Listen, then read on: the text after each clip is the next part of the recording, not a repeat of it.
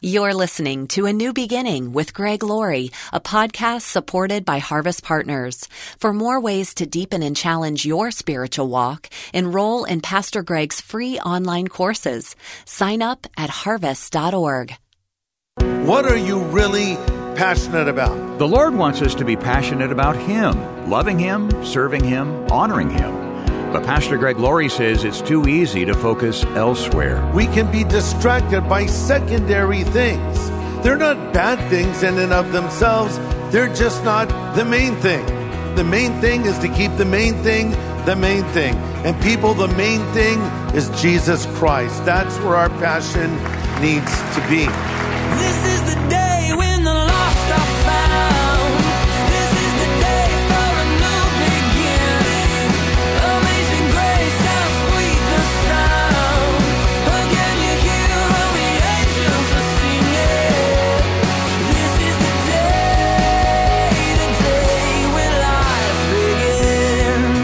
Back to your school years? You're in class paying attention to the teacher, but the cut up in the front row, the class clown, starts to perform. He's miming what the teacher is saying. You try not to look, but you can't help yourself. Distractions are powerful, aren't they? And they're everywhere. Today on A New Beginning, Pastor Greg Laurie points out the importance of keeping our eyes fixed on the author and finisher of our faith, Jesus Christ. It's the pathway of a life well lived.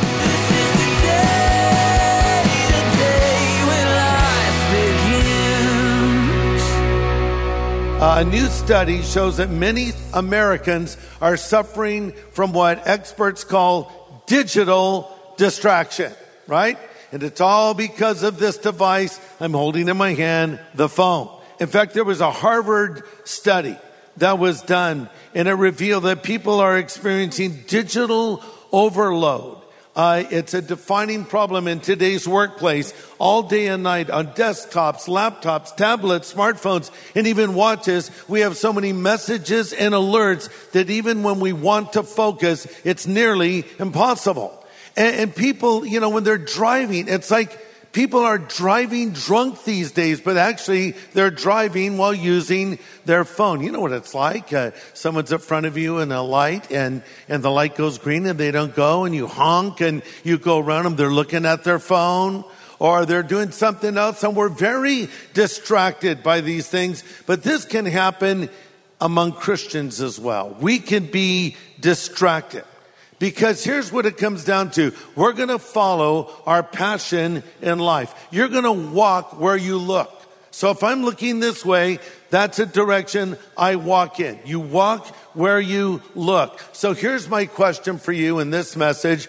What are you really passionate about? I know the default answer is Jesus, but here's how I'm going to find out what you're really passionate about. I'll just look at your social media. Because the Bible says where your Instagram is, there will your heart be also.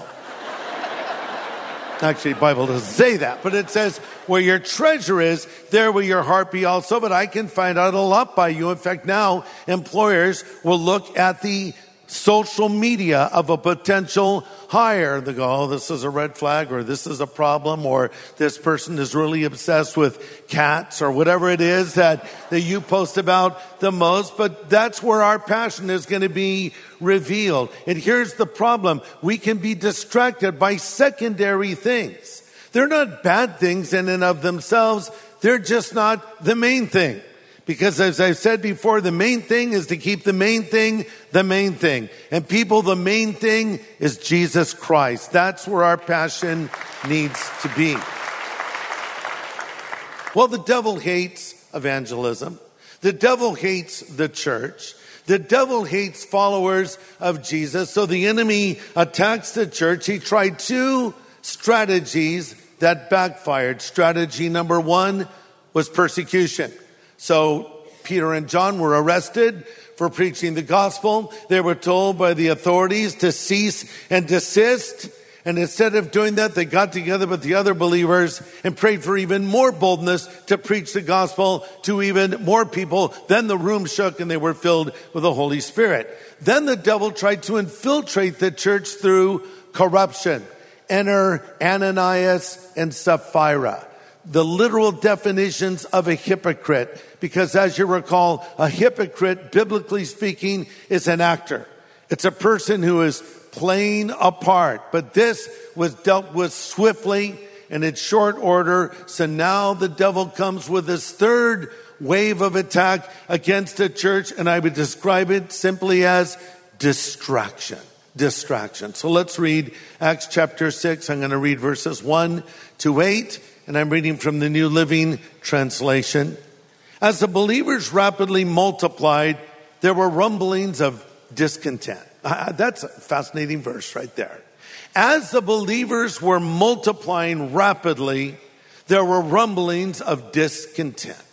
The Greek speaking believers complained about the Hebrew speaking believers, saying their widows were being discriminated against in the daily distribution of food. So the 12 called a meeting together of all the believers and they said, we apostles need to spend our time teaching the word of God and praying, not running a food program. And so brothers, Select seven men who are well respected, full of the Holy Spirit and wisdom, and we'll give them this responsibility. And then we apostles can spend our time in prayer and preaching the word. Everyone liked the idea. So they chose seven spirit filled men, and among those men was Stephen and also Philip. And then we read God's message continued to spread, and the number of believers greatly increased in Jerusalem, and many of the Jewish priests were converted too. But Stephen, a man full of God's grace and power, performed amazing miracles and signs among the people.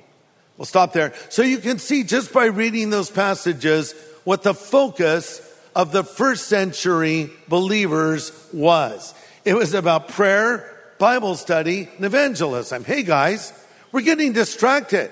The apostles are saying we need to spend time studying the Word of God and praying so we can use the gifts that God has called us to use. And therefore, we want to continue on in evangelism. So let's get this resolved. And so that's what they did. And, and man, they were having incredible success in reaching people. 3,000 people believed on the day of Pentecost. In Acts 4, another 4,000 believed in Jesus. So when God is working, the devil will always be attacking, and it's through division. Look at verse 1.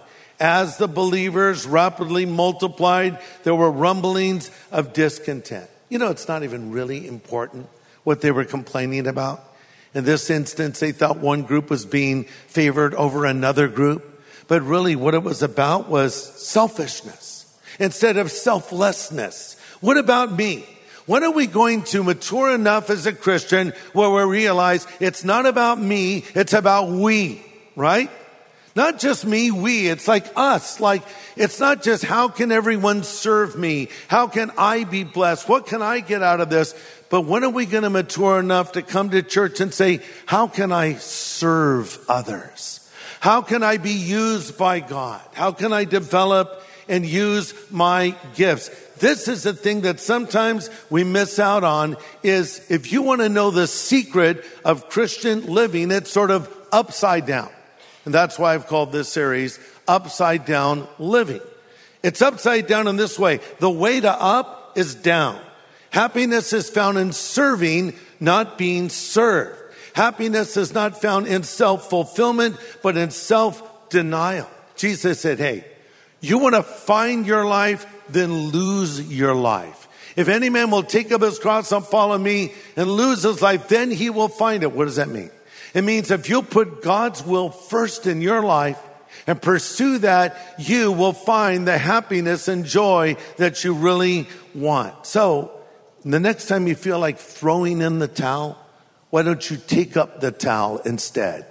And wash the feet of others, so to speak. Because Jesus said it's more happy to give than it is to receive. So the apostles say, look, let's find some spirit filled men. And I find this really interesting is that they needed spirit filled, godly individuals of wisdom to do the things that needed to be done. And I bring this up because sometimes people think if you're called to be a teacher or a preacher, that's the highest calling. But if you're called to serve behind the scenes or do different kinds of work, that's not as important. Not at all.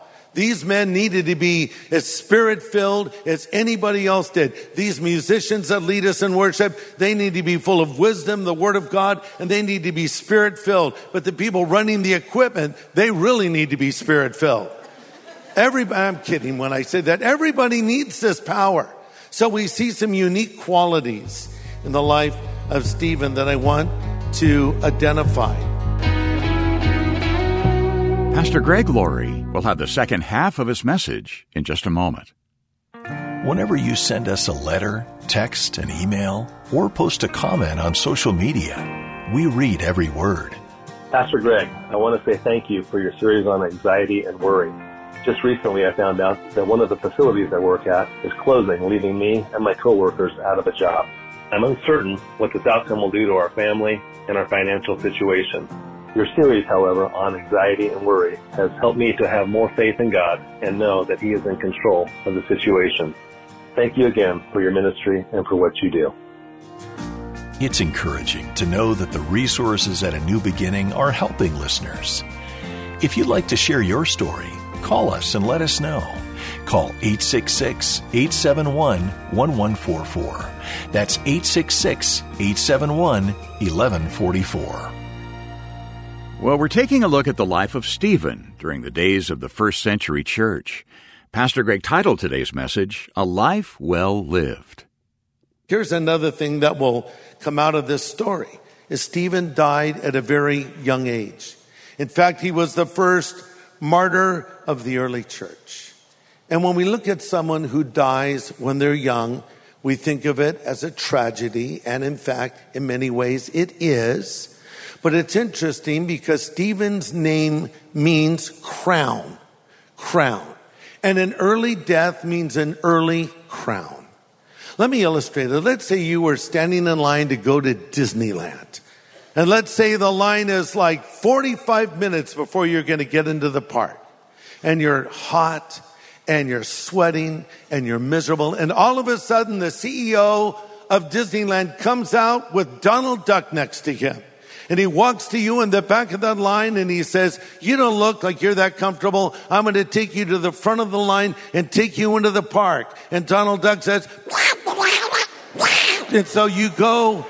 I just, three people woke up. What? What's happening? Yeah. So you walk in. Not a bad Donald Duck, right? Donald's hard to do. When I have time sometime, I'll have Donald Duck doing a worship song. I actually have a couple but I almost pass out when I do it, and I don't know why. Something with making that sound. But um, here's Donald Duck getting angry. You ready for it?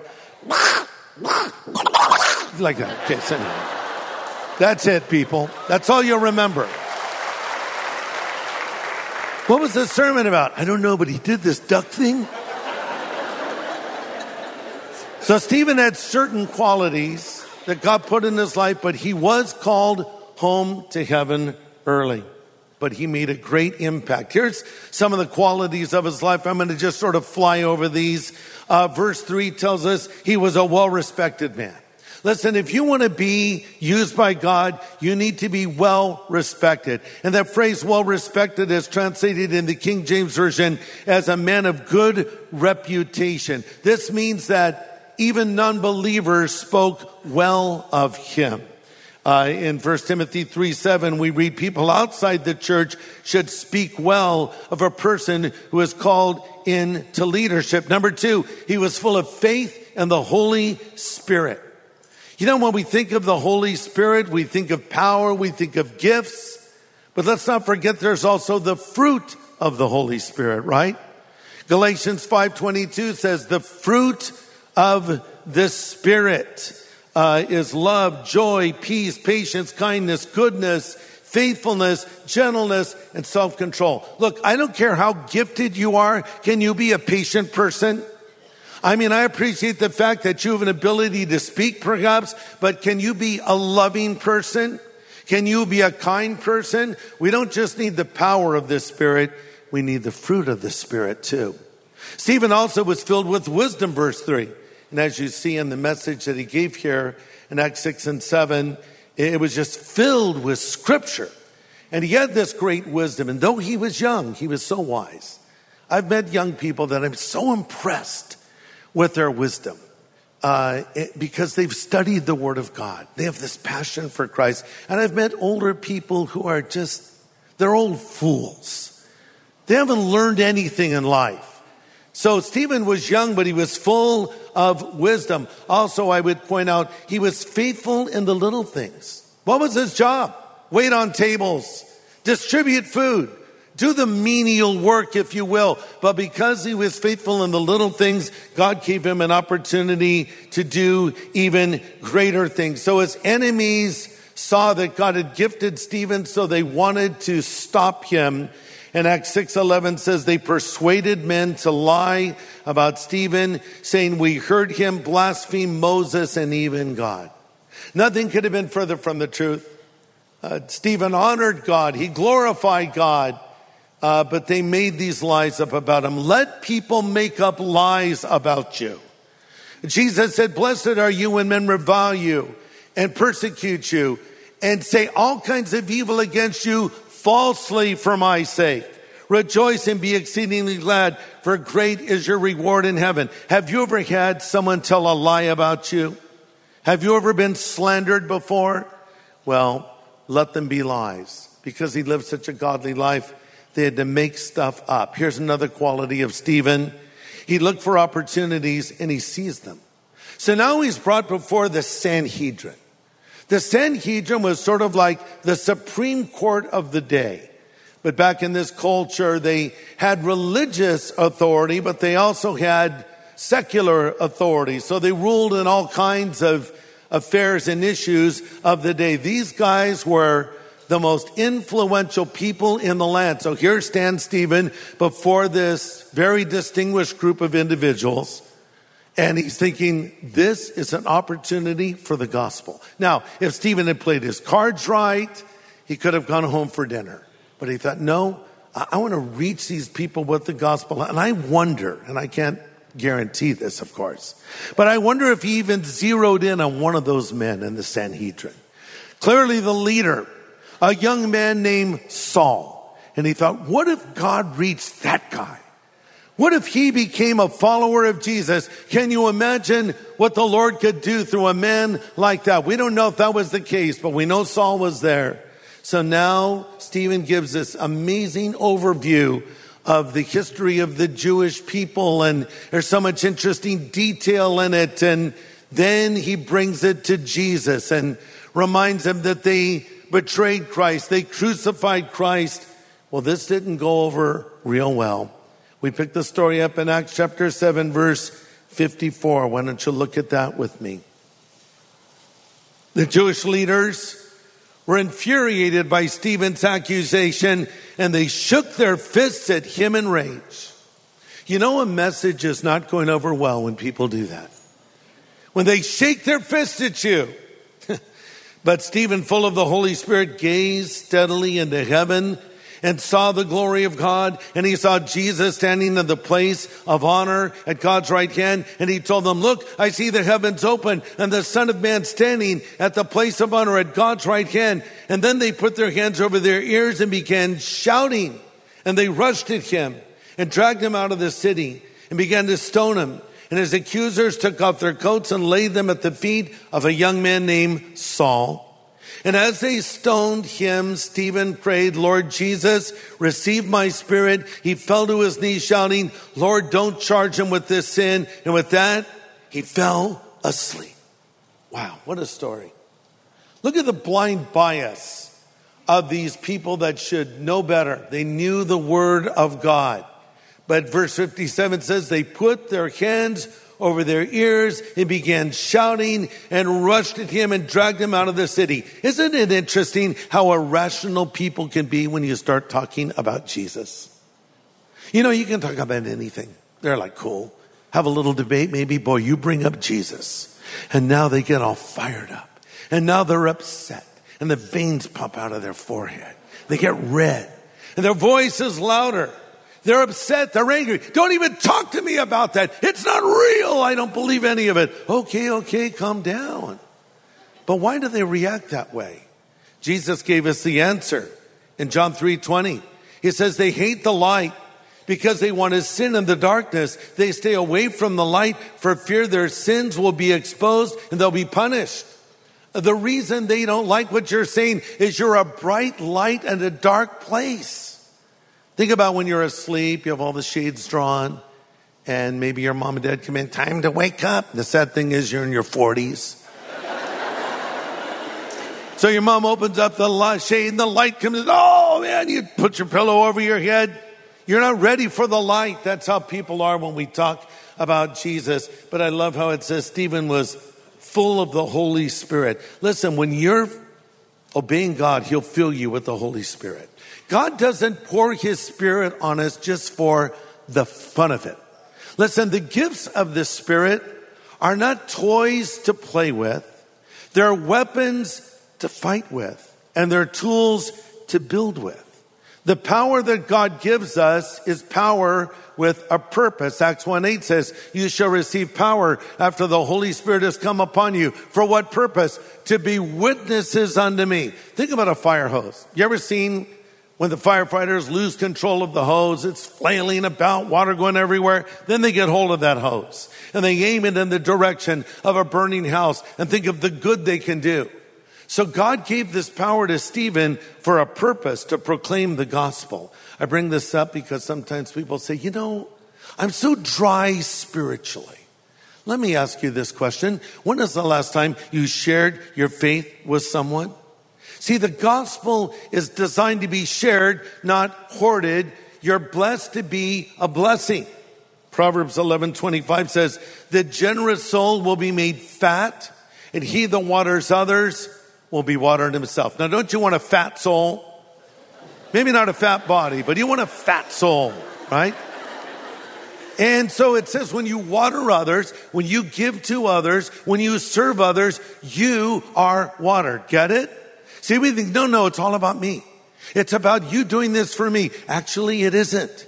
It's about you doing something for someone else. And the Bible says, give and it shall be given unto you, pressed down, shaken together and running over. As you give, God will replenish you. I can tell you this from experience. There have been times I get up to preach and I'm not really in the mood. Can you believe that?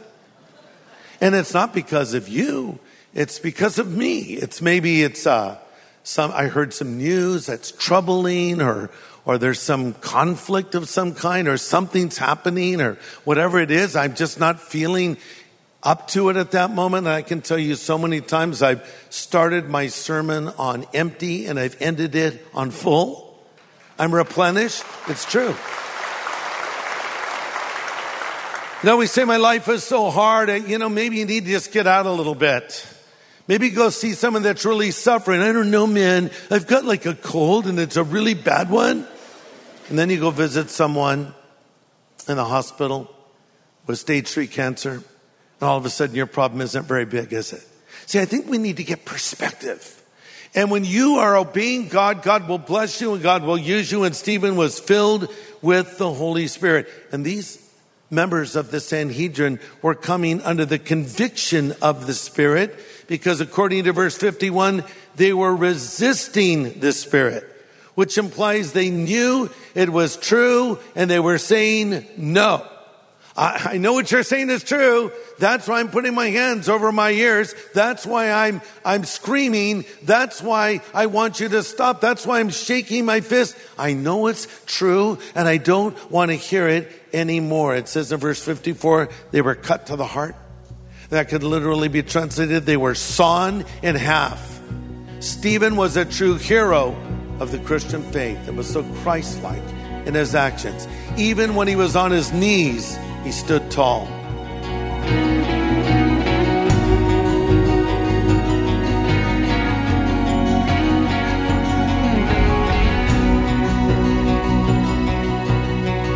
We're seeing Stephen gave us a godly example we can follow. And Pastor Greg Laurie has more from this message yet to come here on A New Beginning. You know, Pastor Greg, every day we get such wonderful correspondence from our listeners. Yes. Uh, letters, emails, texts, social media postings. Mm-hmm. And many times the listener will mention they're a harvest partner. Yeah. And that just makes us smile because that means they're part of our family. Explain that. Uh, well, harvest partners, in case you don't know, are people that stand with us every month. You know, uh, so many of us listen to Christian radio and we listen to great teachings or we listen to our favorite Bible podcast and and they these things become a part of our life and sometimes we take them for granted. And so, you know, when they say, Hey, help us financially, we think, Oh, well, someone else will do it. Well, sometimes someone else doesn't do it. And so I'm asking you to be a partner with us. What does it mean? It means that you make a commitment to stand with us financially every month. You decide how much that will be, but every month as that gift comes in, that enables us to plan for the future and think about new opportunities that are out there and many opportunities pop up all the time to reach more people with the word of God. Now, look, there's a lot of great ministries out there that are well worth supporting, but let me just toot our own horn for just a moment. A unique thing about Harvest Ministries is we invite people to Jesus Christ all the time. You know, if you listen, that I'll end one of my messages with a prayer that a person could actually pray. And did you know thousands of people pray that prayer with me every year? I'm not exaggerating. Thousands of people. I've heard stories of people pulling off the freeway when they're driving their car and they bow their head and they pray that prayer. I've heard so many incredible stories. So, Know this when you support Harvest Ministries, you're not only supporting the teaching of the Word of God, but you're supporting the proclamation of the gospel and not just the proclamation. You're supporting a ministry that believes in closing the deal. And by that I mean we throw the net and we pull the net back in and we ask people, would you like to accept Christ? Here's how to do it. Why don't you do it? And then we send them a new believer's Bible. Do you believe that's an important thing for our nation right now? I sure do. If you want to be a harvest partner, here's Dave to tell you more. Yeah, it's an opportunity to invest in something that matters for eternity. And Pastor Greg is looking for a thousand new harvest partners to join us right now in working together to reach people in such a critical time. The world is a mess. I'm sure you've noticed. But it's the perfect opportunity to invite them to look beyond this world. A thousand new partners may seem like a lot, but these studies are heard all over the country, and it's really just a small group in each area that say, yes, this is important and I want to do my part. So can we count on you? We'll say thank you for becoming a new Harvest partner with a copy of Pastor Greg's book, Steve McQueen, The Salvation of an American Icon. So call us at 1 800 821 3300. That's a 24 7 phone number, 1 800 821 3300. Or go online to harvest.org slash partner. Well, next time, more inspiration from the life of Stephen as Pastor Greg continues his message called A Life Well Lived. Join us here on A New Beginning with pastor and Bible teacher Greg Laurie.